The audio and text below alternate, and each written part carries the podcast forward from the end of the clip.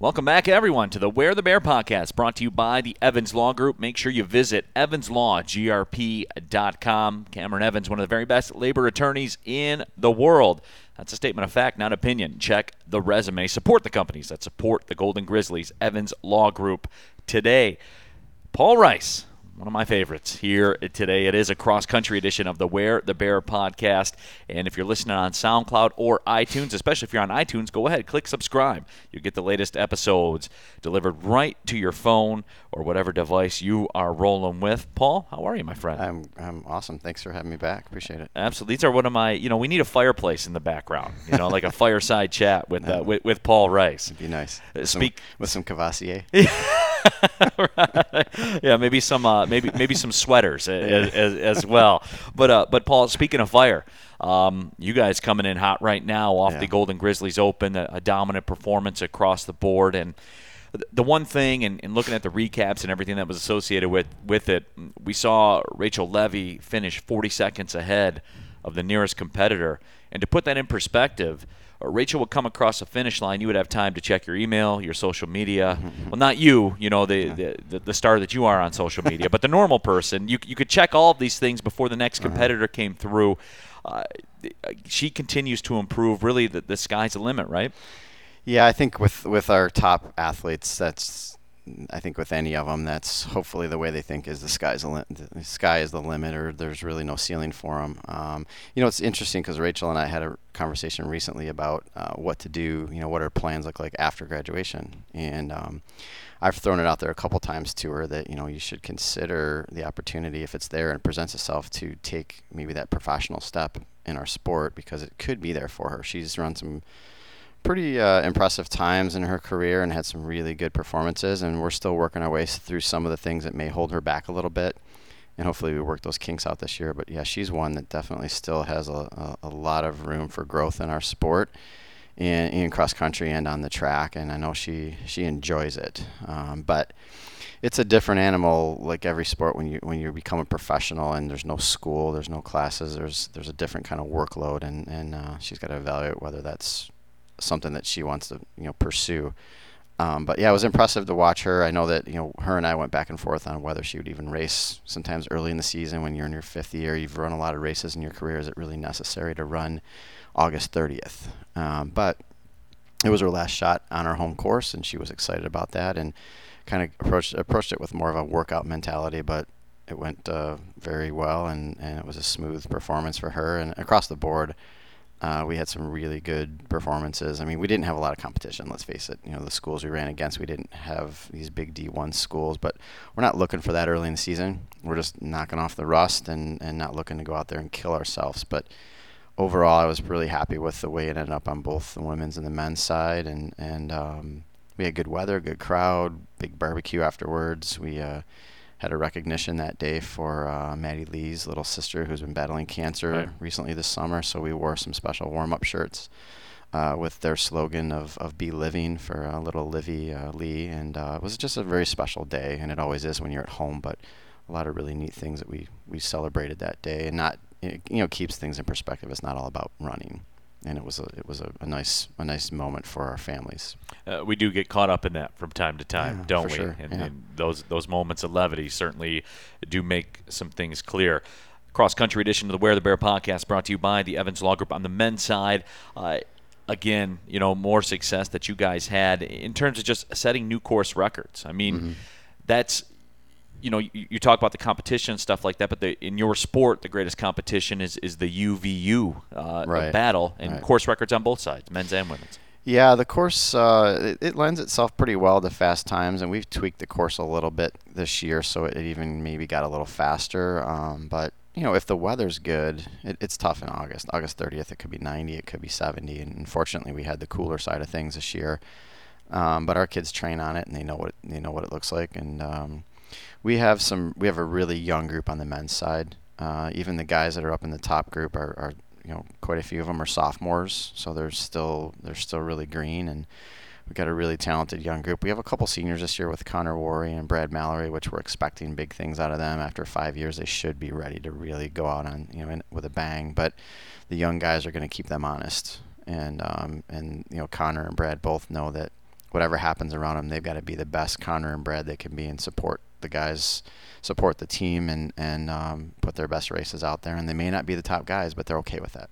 You know, they're okay with some of the younger guys that have some really good talent coming in and maybe taking a top spot here and there. Uh, it's a really good, tight knit group, and I'm excited to see how they'll develop this year. Uh, that's a great segue, Paul. You may have a future in the broadcasting business mm-hmm. because speaking of green, the Spartan Invitational, yes, uh, coming up for you guys. You like the way yeah. I did that yeah. one right there? That's coming up uh, this weekend. The Autos yeah. Owners uh, Playma or Playmaker Spartan yeah, Invitational. So you know, Coach, you look at what you're going to do there, and maybe a little bit of a, a slight retooling of the roster, and, and some people will get some shots.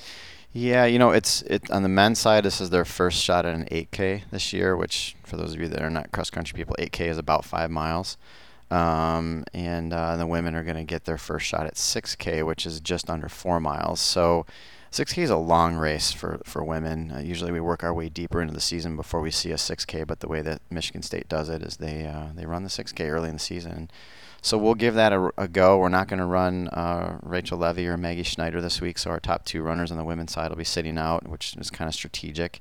Um, just waiting a little longer in the season before we really ramp them up. They have a lot of experience, and again, they don't need these early season meets necessarily. Uh, but I'm excited to see what the young athletes do and, and the young girls that have never raced a 6K. This will be a good eye-opening experience for them. We haven't run the Spartan Invite in quite a few years. Um, it's a little bit tough because they run the races early on a Friday morning. So we'll be, you know, leaving here 7 a.m. Friday morning and and racing at 11. But fortunately for our athletes, that's typically practice time for us. Like uh, we go 9:30, 10 o'clock Monday, Wednesday, Friday, and that's when we run a lot of our quality sessions. So their bodies are accustomed to being pushed at 10 a.m., 11 a.m. Um, so it's not a f- it's not going to be something they're not accustomed to. It won't be foreign to them. Other than the distance, possibly. Yeah, yeah. getting in a van, driving an hour and a half, uh, two hours to get you know depending on traffic. So um, they'll have to get themselves you know ready for it and ramped up for it that morning. But I know they're excited. A lot of these kids ran. Uh, Michigan State hosts a huge high school invite the same day as the college meet, and actually the high school invite is really the highlight of the day. The college meet's kind of like you guys run in the morning and then we'll do our thing. Right. It's not really a big thing in this in this invitational, but a lot of these high school kids run that Spartan invite. It's a big deal. So a lot of these a lot of kids on our team have run it at the high school level. So they're familiar with the course and they're excited to get back to something they are familiar with and um, it, it's it, and then this meet sets us up for Louisville. So we we go to Louisville in three weeks and their performances this weekend start to determine who travels to the next big one. So this is everybody gets on the course this weekend or this Friday. We'll run. And it's it. up to you. Yeah, it, it really is. It's you know you make the call. How how is today going to go? And and uh, I I'm not going to feel sorry for someone if they had a bad day and just say, well, you know, I know you can do better, so let's take you anyways. No, you've got to perform and put your put your best performance out there. Stack yourself against your teammates, and then we take our top eight to ten or so to Louisville, and then the other athletes will go to different meets that are not, are not as high profile as the Louisville invite. So they'll still get to race, but obviously they all want to be on the big trips. So this is their first chance to prove themselves. Paul Rice joining us here, cross country edition of the Where the Bear podcast, brought to you by the Evans Law Group. Big thank you to everyone listening on SoundCloud, iTunes as well. Make sure you click subscribe. And coach, before we let you go here, uh, take me through that, like the nuts and bolts of you're running a foreign distance in a meet that probably has a little bit more of a relaxed atmosphere to it. But at the same time, if you're one of these competitors that wants to go to Louisville, yeah. this is everything in the world to you. Yeah. yeah. Eh, how, how does that work? Bring me inside of, of a runner's mentality that you're running. I mean, not not a totally foreign distance to you, but one that you're not accustomed to. What goes into having a good race at that moment when the gun goes off? I just had a conversation the other day with my team um, before our workout on uh, on Monday, and it was a really tough.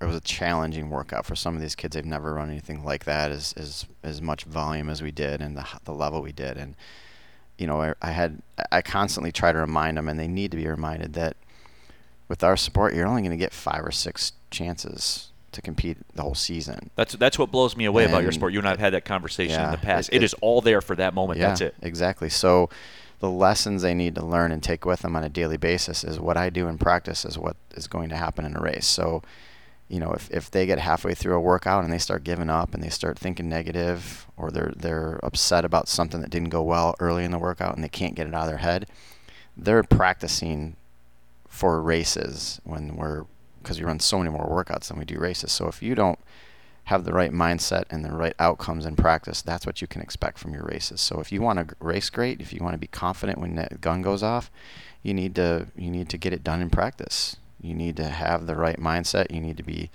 honest with yourself and, and know that you know when that when that workout finishes, you're going to be proud of what you just did. You're not going to look back and second guess it, and that's how you want to race. Finish the cross that finish line and know that you put it all out there and you did everything you could. So the lessons they're going to learn in the daily activities with practice and workouts is really what's going to help them race well. So it is tough when you have these early season races that have a lot of, you know, the results determine your future almost. Um, and we haven't had a lot of high quality workouts, so we're just trying to get everything we can out of the, the days we've had together. And I think we've done a good job of that this fall. Um, a few of the athletes the other day, I just kind of heard off, you know, some, you know, outside of the practice that day, I heard a few kids had said what coach said made just made total sense, and uh, they just need to be reminded of that. They've heard it before, but they need to be reminded that today is the day you prove yourself, and, and don't let a day go by when you have that opportunity without taking advantage of it. And that's that's really what it comes down to. It's the same across many sports that way, but you know, basketball, ba- baseball, Five maybe- guys, nine yeah, guys. yeah, and Soccer, and 11 sometimes players. three games a week. Yeah. So it's, you know, this was a bad game, but you know what? You remember that game and you come back the next game and you shoot lights out because you learned a lesson two days ago, three days ago, and you corrected it. Just your mindset. Well, our kids have a bad day and they got to wait two or three weeks to really right the ship, and so their only way they can get it right in their head is to come back and practice and knock it out of the park, and that's what we have to try to get them to do and, and keep the mindset in the right place when they do get frustrated that it's all about today and getting ready for something two weeks from now. Let's start today preparing for it mentally. Coach, you knocked it out of the park, but you always do. No, thank you. I appreciate it. Thanks, thanks for having me. Yeah, absolutely. Appreciate you carving out the time. Again, click subscribe on iTunes, the Where the Bear podcast. Big thank you to everyone for listening, and also thanks to the Evans Law Group as well, evanslawgrp.com. Support the companies that support the Golden Grizzlies. My name is Neal Ruhl, the voice of the Golden Grizzlies. We'll catch you all next time. Well, see you later.